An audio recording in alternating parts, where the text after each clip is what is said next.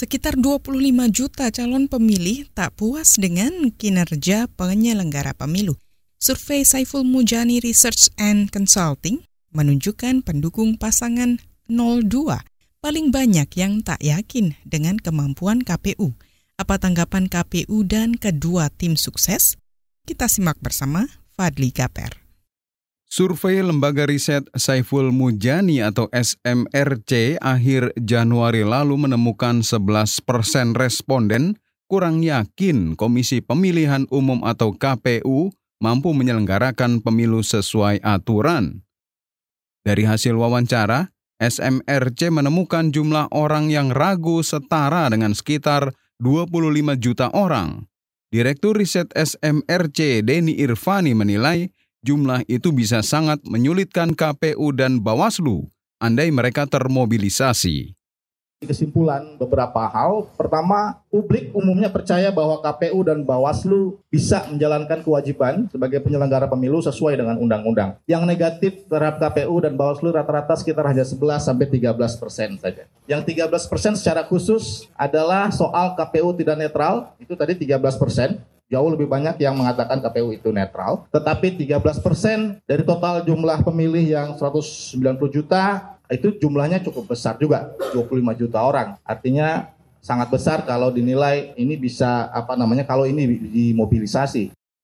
Survei SMRC menunjukkan persentase pendukung kubu Jokowi Ma'ruf yang meragukan kemampuan KPU. Jumlahnya sekitar 5 persen.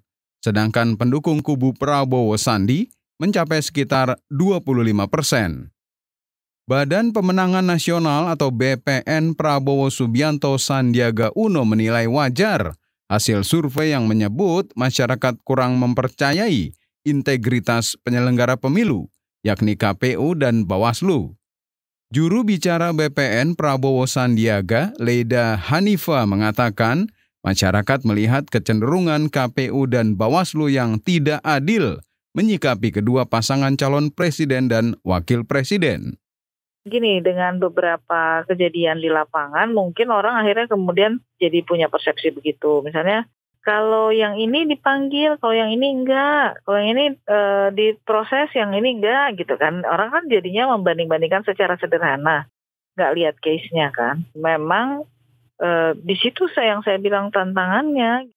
Sementara itu, tim kampanye nasional atau TKN Jokowi Ma'ruf Amin menilai kinerja serta integritas Komisi Pemilihan Umum atau KPU dan Badan Pengawas Pemilu atau Bawaslu sejauh ini masih berjalan baik.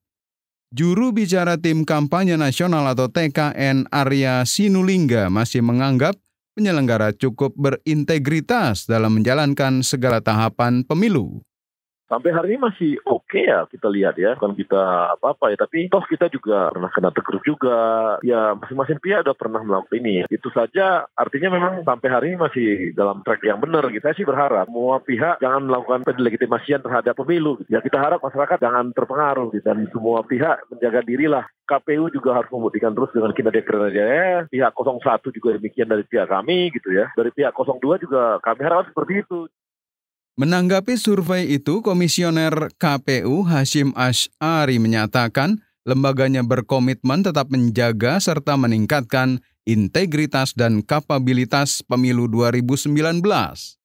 Nah, terhadap isu kotak eh, apa namanya surat suara yang tujuh kotak sudah dicoblos itu kan ternyata publik sebagian besar tidak percaya ya dan memang nyatanya tidak ada. Kemudian yang kedua berkaitan dengan netralitas eh, KPU sebagian besar juga publik juga percaya kepada KPU.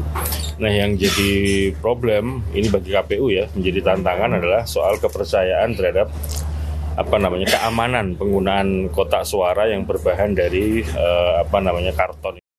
Anggota KPU Hashim Ash'ari menyatakan persoalan yang muncul merupakan tantangan terhadap lembaganya untuk mendapatkan kepercayaan dari peserta pemilu dan pemilih.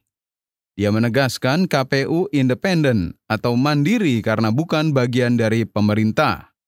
Demikian laporan yang disusun Roni Sitanggang. Saya Fadli Gaper.